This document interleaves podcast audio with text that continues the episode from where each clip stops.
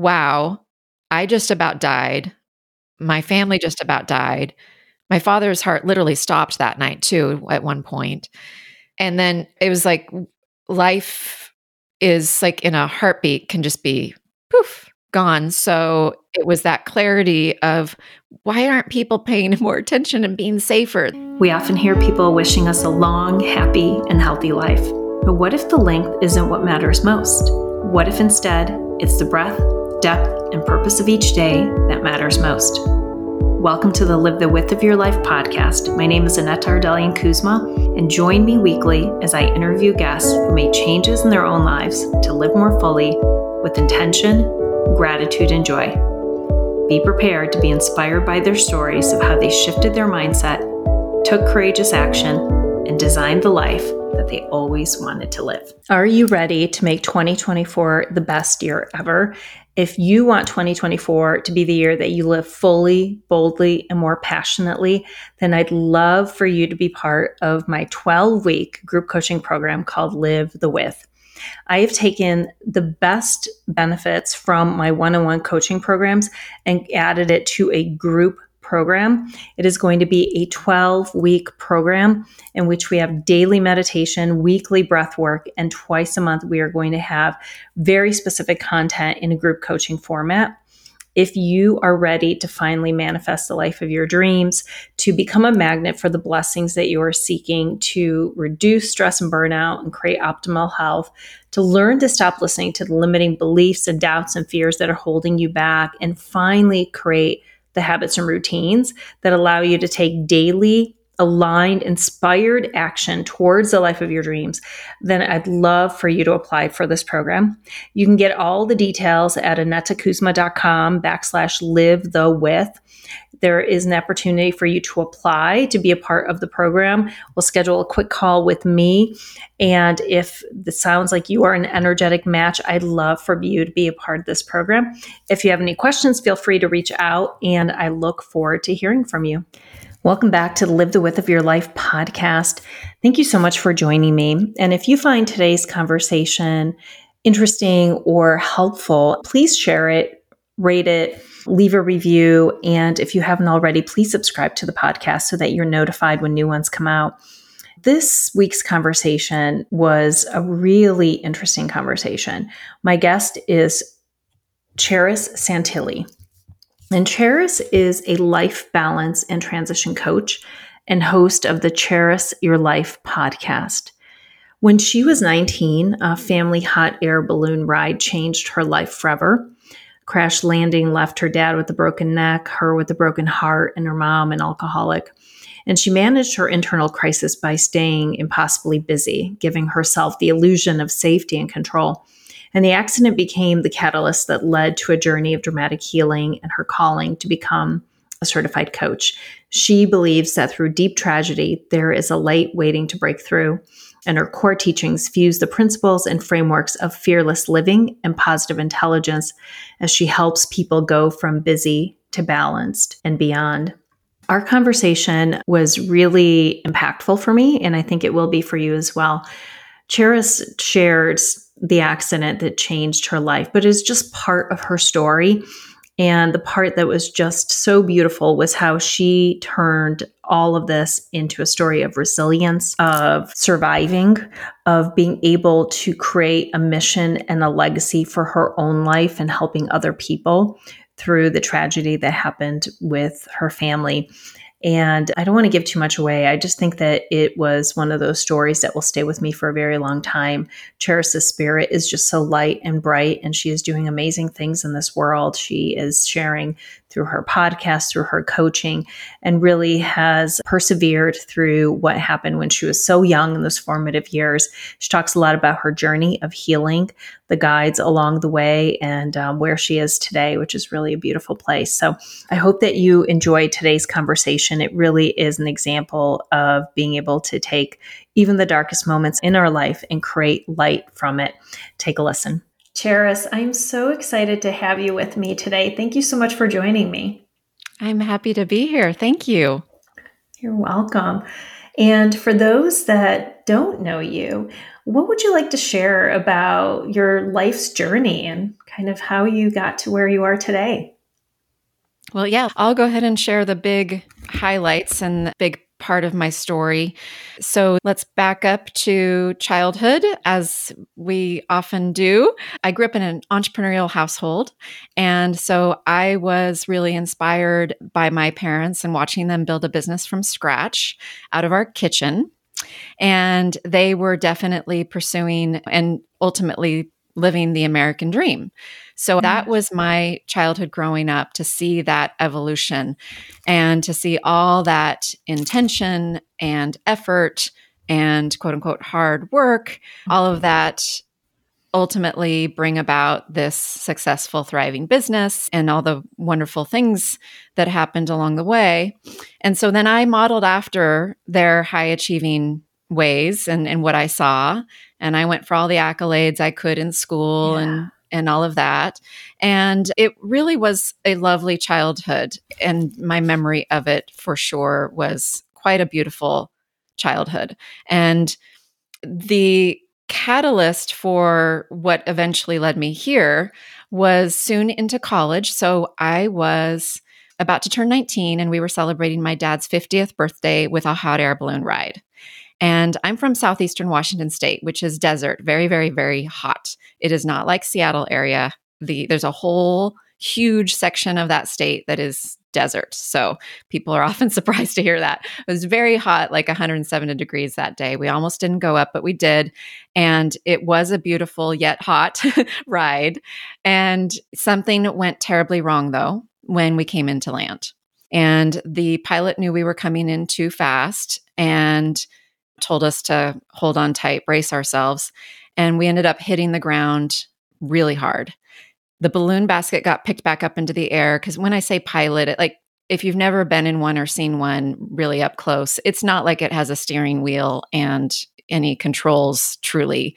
You're dealing with air and air flaps and currents and fire. And so it got lifted back up again.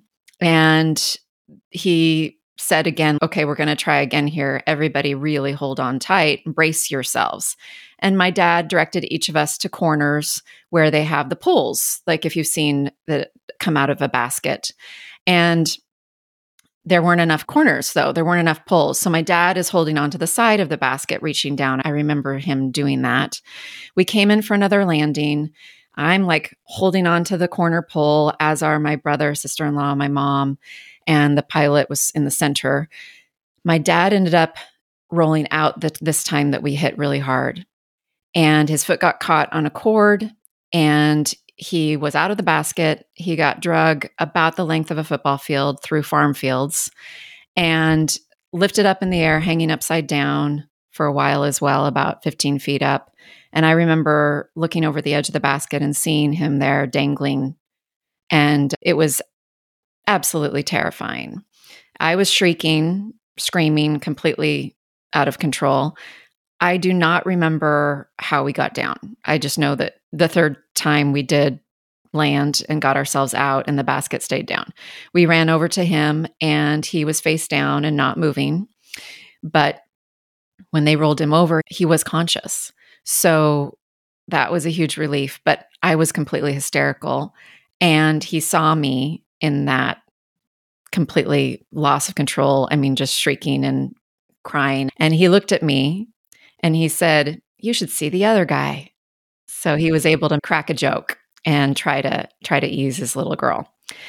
So my dad was physically paralyzed. He had a broken neck. And yet then my mom and I had basically when I look back, I can now look back and realize and explain that we suffered from emotional paralysis of various kinds. And her coping mechanism was turning to alcohol, which eventually, after a few decades, ended up frying her liver. And then she moved on out of this realm. Recently, I realized I'm tired of saying the phrase, I lost her so I'm trying on the phrase of moving that she moved on, or some people I know say transitioned to, but I kind of, for right now, it's kind of moved on. But I feel like I can still connect with her. And my coping mechanism was busy, busy, busy, become a busy bee, amp up the ambition, and my own form of addiction became workaholic. And that worked for me in some ways for a few decades until it didn't.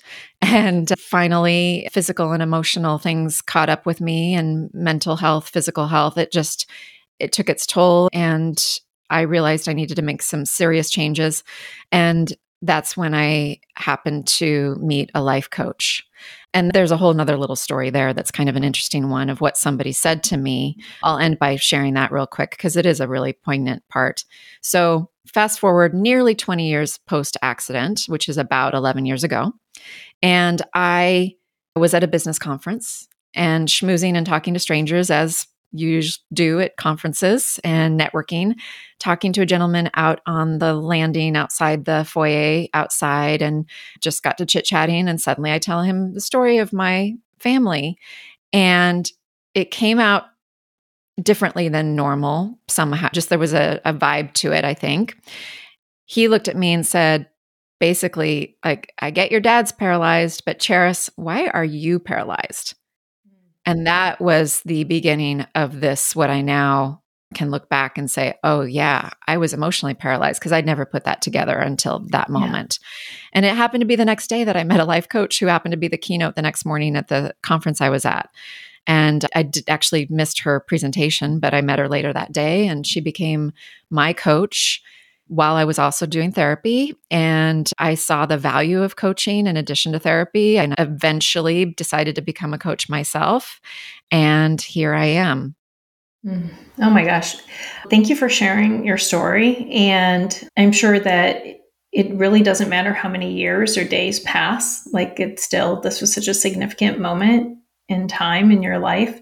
So if you don't mind, if we just kind of rewind a little bit. Yeah, and so the accident, obviously very traumatic. And so, what happened after the accident? So, I know you fast forwarded and kind of talk about maybe your mom coped with alcoholism and you kept yourself busy, in which is, of course, a distraction. We have all all have coping skills. But what happened to your family? Did your dad come home and did you guys get any help in the moment? I'm trying to think back that many years ago what kind of support there was for something that I, I, don't know if this has happened to any other families, but I've never heard of such a story before. So I'm just wondering, like, yeah. what support did you have? No, I'm glad you've asked. Uh, you're the first one to ask this. It's a great area to go into. So let's place it. It was 1994 to kind of help put a frame on yeah. Framework and a time for this. Literally, I was one of the first people to have cell phones a year or two prior. And my dad a few years before that had the big car phone that was like a mammoth. And I was one of the first to have a personal computer at home. And they were not regular for households. And our typing class still was basically typewriters in school. They didn't have computers for typewriting uh, class, just to kind of put a frame of reference out, mid 90s. So, what happened was my dad was, he was flown the next morning to Harborview Medical Center, which is in Seattle, Washington. And we were in the southeast part of the state. So there was someone local with a private plane that offered and somehow got connected, or somebody called him. Somebody he knew my dad. And he flew my mom and I and her family that drove down from nearby. They drove down, and then this guy flew us up there so we could get there quickly. And then he was there for about three months. This was late July. So I was going back to college for my sophomore year of college that next month, which happened to be 20 to 30 minutes away from this hospital. So it was really convenient that I was going to school so I could go visit them and not feel so disconnected. And whether or not I was going back to school was not a question. My dad, when I think somebody asked that in front of him and me once, and he was like, I don't remember his exact words, but the vibe certainly was of course she's going back to school. And I feel like he looked at me too, like, yes, of course you're going back to school. So they got an apartment for my mom, and then my brother and his wife would stay there too. And then he, my brother would drive back and forth to tend to some things at work as he was on the road a lot, to my memory. And my mom stayed there most of the time in this apartment and then would be at the hospital. And I would drive on the weekends to go visit.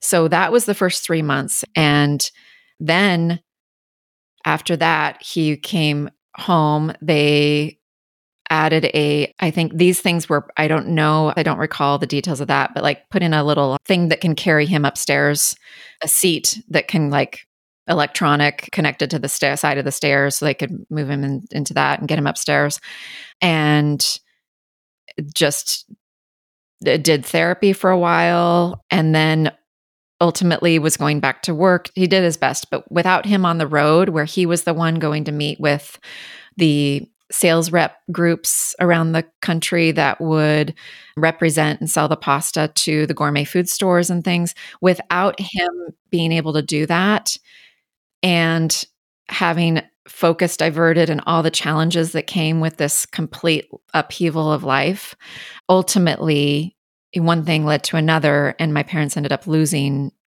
everything their home and the business in a matter in a handful of years really.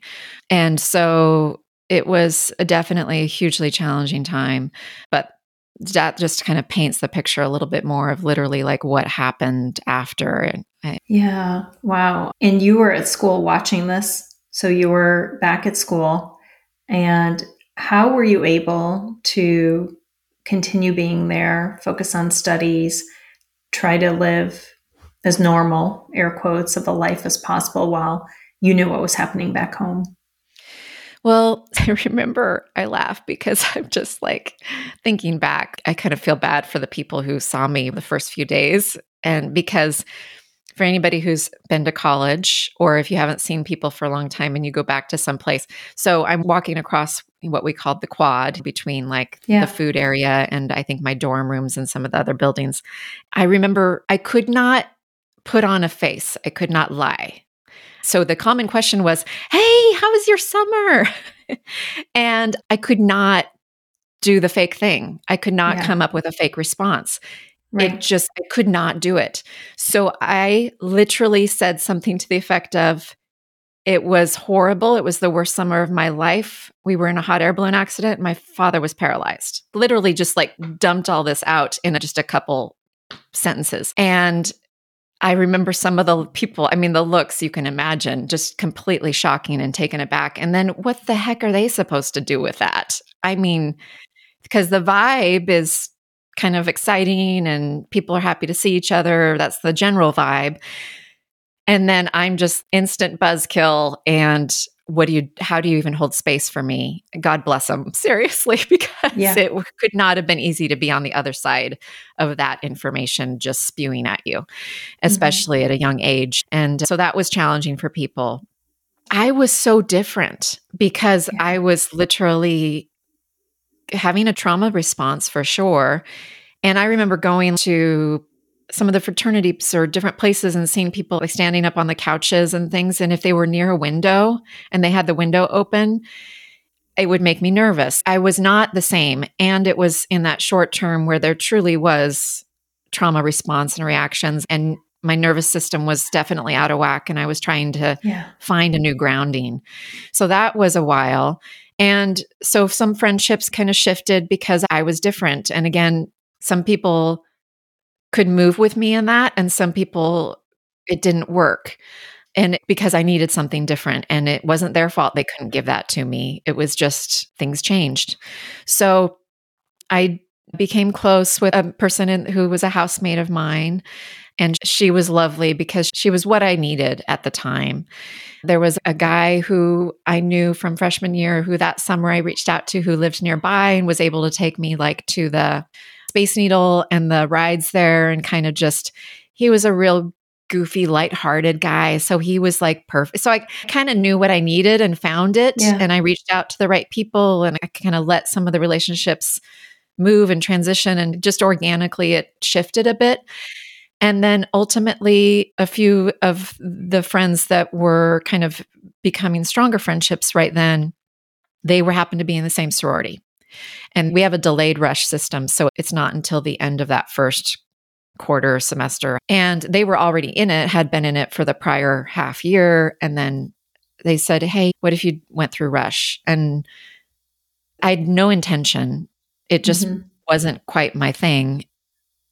But I decided to because I agreed with them. I kind of needed a community. I needed yeah. more than I needed before. And so I went through Rush and joined their sorority. And that was a beautiful, magical experience until it wasn't. That lasted about six months for me. I met my husband through that experience.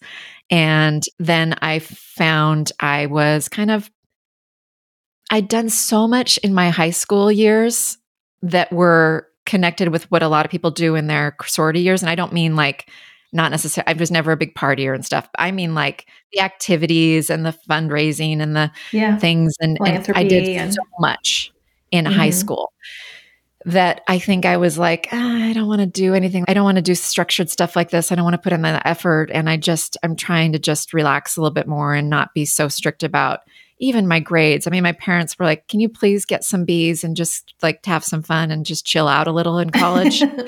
so I met my husband. I had fun with him and guys at his fraternity. I felt very safe there. They were gentlemen, really a wonderful group. And I ended up deactivating the sorority because it, it yeah. really wasn't working for me.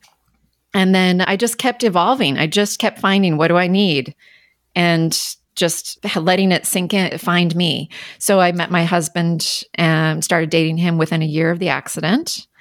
And here we are. We've been married over 25 years now and together 28. So he was with me and met me soon after. But yeah, I basically just I guess it was my own version of what my capacity for trust at the time and trusting mm-hmm. what I needed, finding it, leaving things, finding new things, just like figuring out what would help me feel safer. Do you feel like maybe the accident and everything that came afterwards, do you feel like that just, it almost like it put a new lens on everyday activities in which you just said, yeah, this isn't necessarily working for me with the sorority, so I don't have to stay. Like I can make this choice, or these relationships aren't necessarily ones that I think are going to last, and that's okay. Do you feel that that just put, I don't know if it's like an extra focus or if it just gave you a sense of clarity that maybe is hard for many of us to have unless there is such a life defining moment? Yes. It's interesting because I feel like there's a paradox. It brought immense clarity as well as immense confusion. Mm. What were you confused about? I remember standing at the kitchen sink of our home where I lived with three other girls my sophomore year. And I just remember just practically throwing the dishes in the sink. I don't know if I said it out loud or if I thought it, but I was just in tears. Oh, just thinking about it. I just, ooh, just in tears. And I think I said out loud, but I felt like screaming it. I want my life back. Mm. So there was a definite feeling of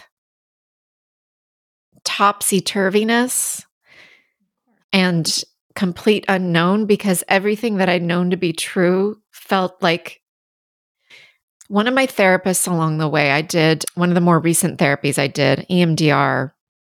She helped me with something that came up in one of our sessions. It was like you're in a nest of sorts in your childhood, and then you leave and like go off to college or wherever you go. But typically, it's like the nest is still there and you're kind of still coming back to it you're not complete. So it's not like just like boom, you're out of the net for most people. It's, it's not safety, like, boom, it's comfort, yeah. it's memories, it's all of those things. There's a connection and still kind of a home based nest to come home to. And she explained from a psychological standpoint that this happened for me during very formative years where there's a lot developmentally happening in my brain and in my whole system to learn how to navigate and turn into an adult and it's like there was no nest. It like exploded. It fell from the tree. It was gone. And sooner than ideal for being able to kind of have the preferred safe kind of leaving and transition from childhood to adulthood. And so that really did rattle my world and it was also just like you said clarity the clarity was definitely, wow, I just about died. My family just about died. My father's heart literally stopped that night too at one point. And then it was like life is like in a heartbeat can just be poof gone. So it was that clarity of why aren't people paying more attention and being safer? This is very dangerous where they are right now. Just a little hyper vigilant for a while. Yeah. So I just really saw how fragile life is. So that was a real like, whoa. Because often I think when we're young, we kind of feel like we're going to live forever. And so that was a reality check and a clarity. Interestingly enough, though, with the what I talked about of the fear of watching people and things, that following summer, so a year later, one of my dates with my now husband, I jumped out of an airplane. Oh, so I, your choice, your dis- Yeah. your idea. Yeah, tell me I why went- you did that. So, first of all, to explain this, I did a whole podcast episode where I actually have a journal entry. So, I read it uh, for the first time in the whatever 20 something years. And uh, it was interesting to recount the story and what I wrote within days of, of doing this. So, basically, I went with my husband and some of his friends, and I was going just to take photos. I was in a photography class at the time, black and white film, old style camera. And I was like, I'll just go and take pictures of you. This will be fun. Well, they made me is very serious operation. They made me sign a waiver and pay to be there as if I was one of the people going. And I was like, well, here I am. Okay, why not? So I did that. But my intention was I didn't agree to go. And they said, you don't have to go, but if you're going to hang out with us all day, you need to do this properly. So that was just logistics. Then I go through this whole training that was like multiple hours, jumping off of a, a thing and learning how to roll properly so that you don't break your leg when you land, all of these things, these drills. And it was all fun for me. I was like, oh, I'll join you and do these drills and things. This is Yeah. kind of cool. And then it came time for the jump. And I looked at Don, my now husband. I said, I want to do it. And he looked at me. He composed a very straight face. And he said to me, I don't want you to. And I said, Well, I am. And, and then he kind of cracked a smile and he was just really wanted to do the poker face thing and make sure it was my choice. And I felt absolutely no pressure. And it was very sweet of him. And he was serious. And I didn't. And I wanted to go. And what we remember is oddly enough, I was the most calm I think I have ever been in my life. Hmm. Do you think it's because you went through all those drills and you saw all the preparation? Like, did it take some of your fear away going through all of those things? I think so. I think that calmed like the fear part of my brain. I think because if it, I'd just gone there and gone, there would have been too much of the analytical, logical, and fear stuff being like, this is crazy. What the heck are you doing, Yeah. girl? But I think you're right. I hadn't thought about that way. And I really feel that something deeper in me, I'm going to refer to it as my intuition, my soul, my spirit, however, whatever you all want to think of Right. it as and what you're comfortable with. But my higher self, she knew that this was going to help me Mhm. and that I was going to be totally fine and I needed to do this. Yeah. So I was able to just have her rise to the occasion and take the front, take the driver's seat and let any of the fears and the sabotaging stuff just like get really quiet and she was in control. Don even remembers I went before him and his buddies and he remembers I was like kind of scary calm. it's like she is way too relaxed because it's so it was a static line. So, uh, so you're going by yourself. There's no like tandem is when you're like you see Yeah. somebody attached to somebody Oh, else. yes. I was by myself, and there was a line, a static line connected to me to the plane. When I would reach a certain distance, it would disconnect. Basically, I go out on the side of the airplane that I can't remember what it's called, but on the side of one of the things, and you grab on and you like arch, and you're lit- literally in just holding on by your hands. But there's a cord connected to me at this point. And I'm supposed to get in the right position, very arched body, legs are flailing behind me. And then I'm supposed to say arched, and that's my cue to go and that I'm ready. And then as soon as they say, then I let go and I start counting. And at a certain count, I don't remember what it was. I think it was five or something. Then if my chute hadn't p- pulled because the line would automatically pull my chute. And then I'm um, separate. The line has pulled my chute. Da, da, da. Well, it hadn't pulled my chute by that count. Then I'm supposed to pull my reserve myself. And so we trained on all of that everything went fine. The main chute went up. I was starting to coast. And then there's someone talking in my ear on the ground, guiding me to, you could kind of guide yourself like right and left and mm-hmm. toward the landing zone area. So they kind of guided me. But it was so peaceful and so calming mm. for me just to be just floating up there by myself. And it just was magical. So, yeah. yeah, that was one of the most amazing experiences of my life. Amazing that you did that. And do you feel like that was a pivotal moment for you in terms of like your healing journey? Oh, absolutely. Because it, I remember some of my high school friends hearing that I did this and reaching out to me, like, I'm so glad you did that. I was really worried about you. I mean, just in general, just hearing that I did that, they're like, she's going to be fine.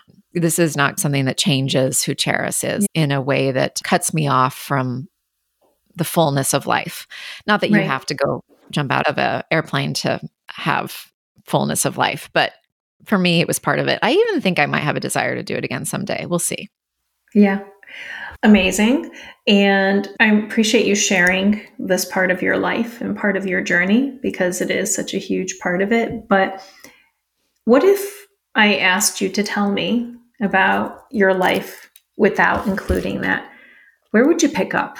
what's the evolution and the journey from surviving the accident and then continuing in this place where you have a podcast where you are a coach and you're helping other people let's talk about how that propelled you forward into okay. what you're doing today well so there was the little bit of the story about meeting that person that really and said you know why are you paralyzed and asked me that question and that yeah. cracked me open for sure that was like cracked the egg open and then I was like, okay. And remind me how many years after the accident that That was nearly 20 years and it was about 11 years ago and next year will be the 30th anniversary of the accident. Yeah, go ahead.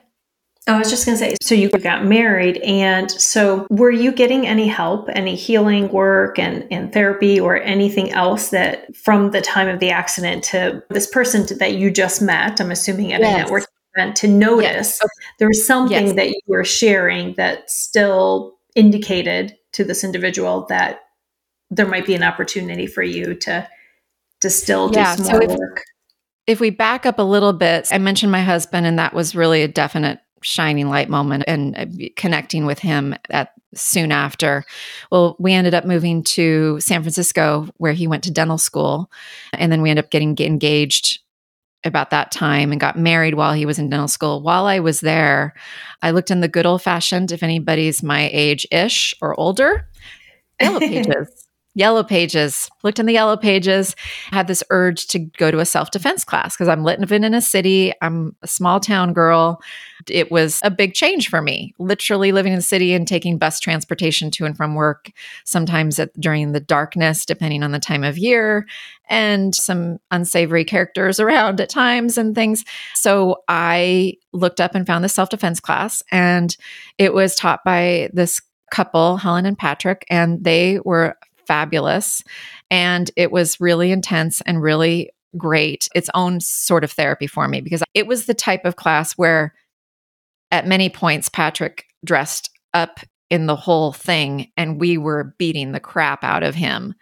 And it did a doozy on his body. But I'm very grateful for the opportunity because it really empowered me in all of our different traumas, big and small, that came and found them to feel safer as a human, as a woman for most of us at that time. And but it, it, was amazing what it did emotionally too for confidence.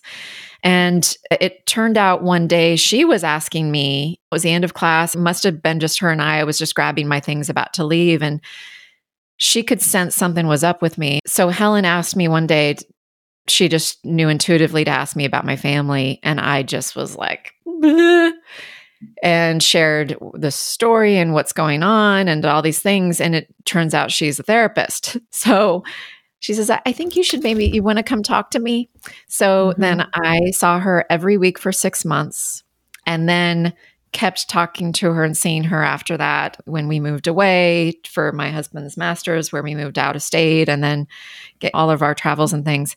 We're still close to this day, but I did start getting that help quickly. That was like 97 so about 3 years after the accident so therapy came into my life within a couple years and this was a time just to remind everyone it was not like it is now where people are talking right. about mental health and like mental health at that time was like you were cuckoo mental. If mental health was discussed, it was not a gymnast who has it all together who's saying, I need to take care of some things going on yeah. with me. We didn't hear that was not happening then.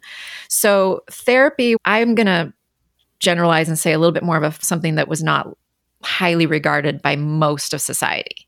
Yeah. Or it was hidden. Maybe the yes. people who were seeking therapy were hiding it, or if there someone in their family was experiencing it. And I think now the beauty is that people are sharing. And so you remove the stigma from the experience. So that's wonderful that you were able in this serendipitous moment to find somebody that you trusted that, oh, by the way, happened to be a therapist and was available to work with you. Yeah. So she's been remarkable through my uh, journey. And I kept with therapy when I was doing coaching. I'm a big advocate for both. They address things in different ways. And so the therapy was huge. My husband was always a big support. And I just navigated one thing after another and then eventually added in the coaching. And I met my coach. Uh, it was about six months before my mom had a suicide attempt while she was very drunk one day.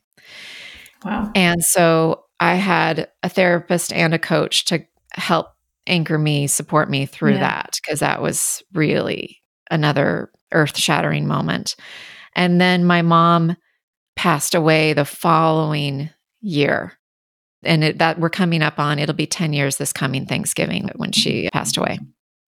I'm so sorry. Were your parents still together? Yes. Yeah. Yes. You hadn't mentioned your dad and sort of his experience since the accident. So he is still with us here, and I visit him a few times a year. We talk frequently. He's loving watching my journey with all of this.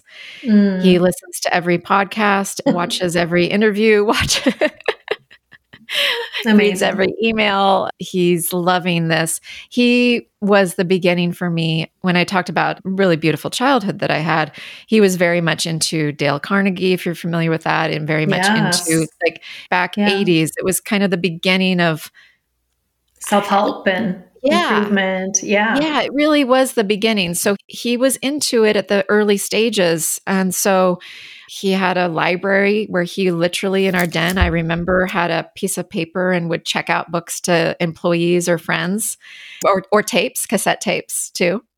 And he would have post its everywhere, right on the mirror. He was very much into that time and what we're doing in a sense, that time, that version, that one of our founding fathers, I guess, in that he was part of that generation that really was exposing this as a thing and reading the books and relaying the information from the books and then living it and doing their best. So I really am grateful for his involvement because it planted some really good seeds in there for sure. Absolutely. And how do you think that him studying Dale Carnegie and others, or he was probably reading a lot of the other sort of early folks in that space. How did that impact his ability to continue to live so many years after the accident? And even his response when he first landed, of course, right, trying to make a joke for you because he was so self aware of what you yeah. must have been feeling in that moment. He has his moments and he won't let himself dwell. So he just really resilience he has amazing resilience and fortitude, and he has a really hard time staying in any kind of victim mentality. I mean, it doesn't mean he's not upset this happened and all those things, but he's not a big fan of anybody trying to use excuses. He won't let himself. And so that all definitely helped him very, very much because a lot of people, I mean, a lot of people don't make it this many years with that kind of condition, especially to have, like, he's completely mentally there and physically he's had limited challenges over, the, I mean, there's the paralysis. I don't, that's very challenging. Of I mean, course, there's typically other challenges that come with being in a wheelchair like that for so long. And some of those more common things that happen to most people in that position didn't happen to him for a really long time. And I, I really think a lot can be attributed to his mental place, how he would really work on controlling his attitude. hmm Yeah, that's amazing what the mind is able to do. And so you've used all of this, everything, in order to build this business in which you serve, you give back, you add value to others. Tell me a little bit about your passion of being a coach and maybe even why you decided to start your podcast. So I started using coaching skills before I became a coach because I was going to a lot of my coaches' trainings. I was working with her personally as a private client, but also going to group programs and trainings and different things, even some of the things that were precursors to becoming certified through her organization. And I would use those skills because I saw these are truly great communication skills. Like I'd be a better boss, I'd be a better spouse, I'd be a better daughter, a human out in the world if I learned some of these skills. So I took advantage of a lot of those things and then started implementing them. And then at some point, I had the urge to enroll in her program and become a coach, but I had an excuse because I couldn't admit that I actually wanted to do this. I said it was just because it would further help me as an employer and with my relationships, all these things. But the truth was, there was a little thing inside me that knew that was just a facade. I really wanted to do this. So I let myself have an excuse because sometimes you got to get in through a side door and that's fine. So that's okay. But soon I realized once I was into it, wow, this is lighting me up and this feels good. And you can have a connect the dot moment if I go back in my life to really connect other dots that we haven't even covered today that connect with, of course, this would be what I would be doing. So I eventually found my way to make this a full time commitment when I found that what I was doing was not lighting me up. And if anything, I was facing some multitude of physical and mental stuff that just kind of kept piling on, which I look at my body's way, my spirit's way of like, okay, well, apparently you need some more to show you that you need to make some changes. So here you go. So the little whispers, you're not really listening to these nudges. So we're going to Yeah. make it a little more obvious. Let's throw on one more symptom. Let's throw on one more thing. So then I was like, okay, I got to make some changes. And I did. And then I decided to really go all in with this. And the podcast pulled me. It was like one of those concepts of, I must do this. It just was like a magnetic pull. It was different than a lot of prior things I chased in my life. Hmm So How is it different? that- Yep, it's totally different because I didn't have an end thing in mind that I was trying. It was just like, I don't know. I feel like I should do this. I'm not quite sure what this means. I don't quite know what it's going to look like, but it literally was like this pull versus myself, like pushing myself, like a, f- a forced, got to run after something. There was some sort of energy or something that was helping me move toward it versus me having to exert all of the effort to go chase something.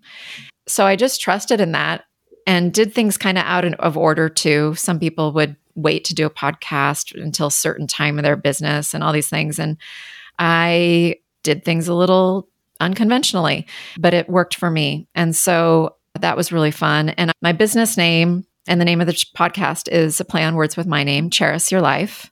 Mm-hmm. and that came to me one morning just because so many people have played around with my name and made jokes about play on words like with the song Cherish Your Love and things like that. So that came about and just one piece fell into place, another. And then I just went for whatever the next thing was that presented itself to me that felt like the rest right thing to do.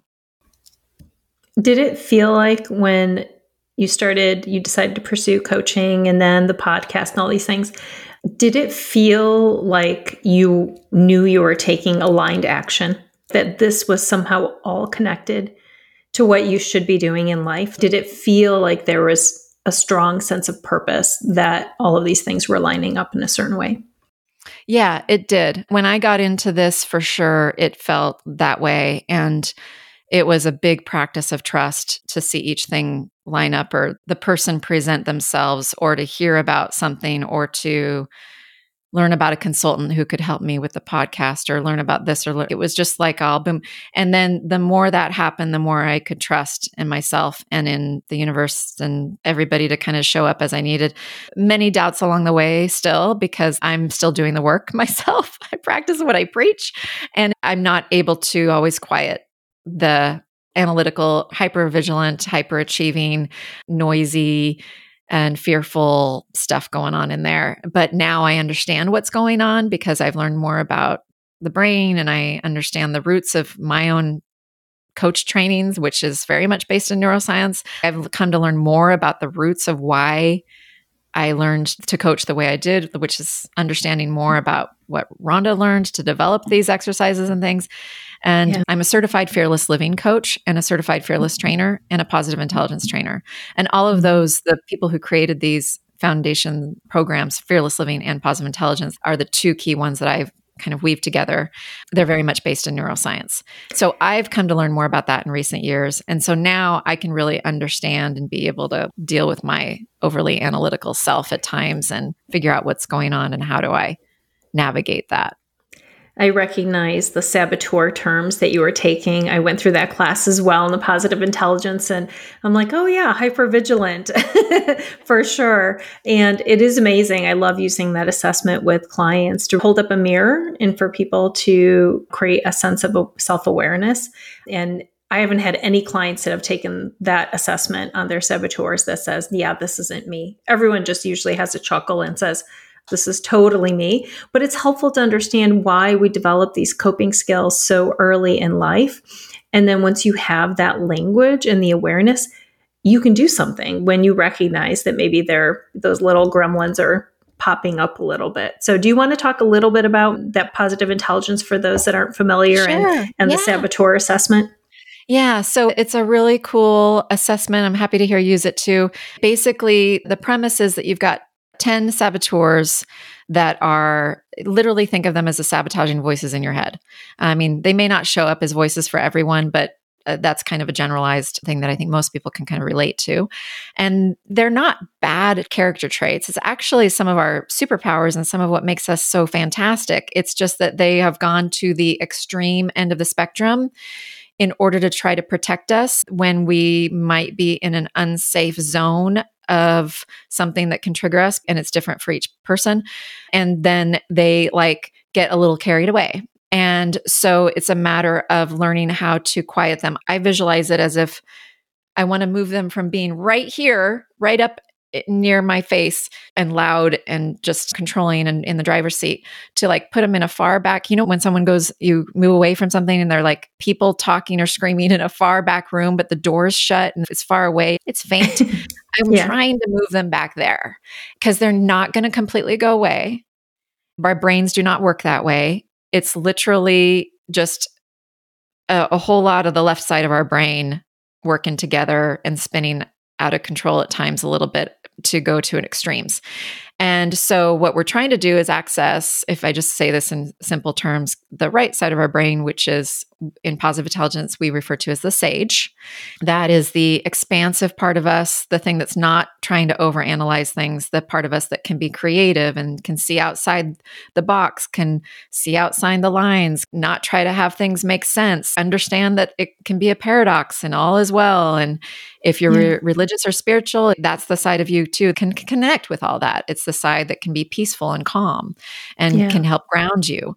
And so we are trying to bring that to be in the driver's seat and then have the saboteurs just have those voices and that part of us get to the truly just helpful, non triggered zone where they can, sure, help us look at possible scenarios and be vigilant to some degree and be achieving things to some degree and doing these things. But when they go into hyper zone, when they start hurting us and preventing us from living the life we really want to live, that is what we want to change.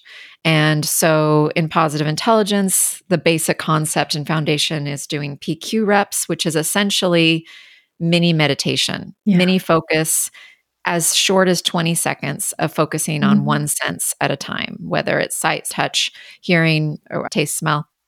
And it's being super focused on one of your physical senses so that these things can quiet and then that is mm. bringing into your sage and essentially making you more present in the moment.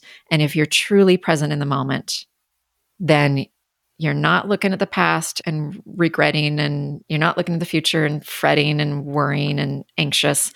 And then you can be more grounded, and then you can be like, okay, what do I need to do right now? What do I need right now? What do I want to do yeah. right now? So that is how I would summarize it. Yeah, I love it. And I do think that that's such a great reminder that in order to be more mindful and present, you don't have to spend. I mean, I, I'm a huge meditator, but it's helpful just to take 20 seconds, 30 seconds, a couple minutes if you have them, and really just bring yourself back to the present moment. So, with that, Charis, I could talk to you forever, but would love for you to share maybe how people can find you if they'd like to work with you or learn more about you and your services. Yeah. So my name, uh, the easy way to spell and pronounce it, I mean, you've said it wonderful, but to help the audience is uh, think of the city Paris, but with a CH, Charis. And my website and my social media handles is all Charis Your Life. So charisyourlife.com. And then if you want to get a taste of my coaching, and we didn't really go into some of the background, but I refer to myself, I'll summarize it. I'm a life balance and transition coach. And balance for me is not about this fantasy of having an equation of how many hours you do and how many things you do a week and all this stuff. It's about managing how you feel more than managing your time.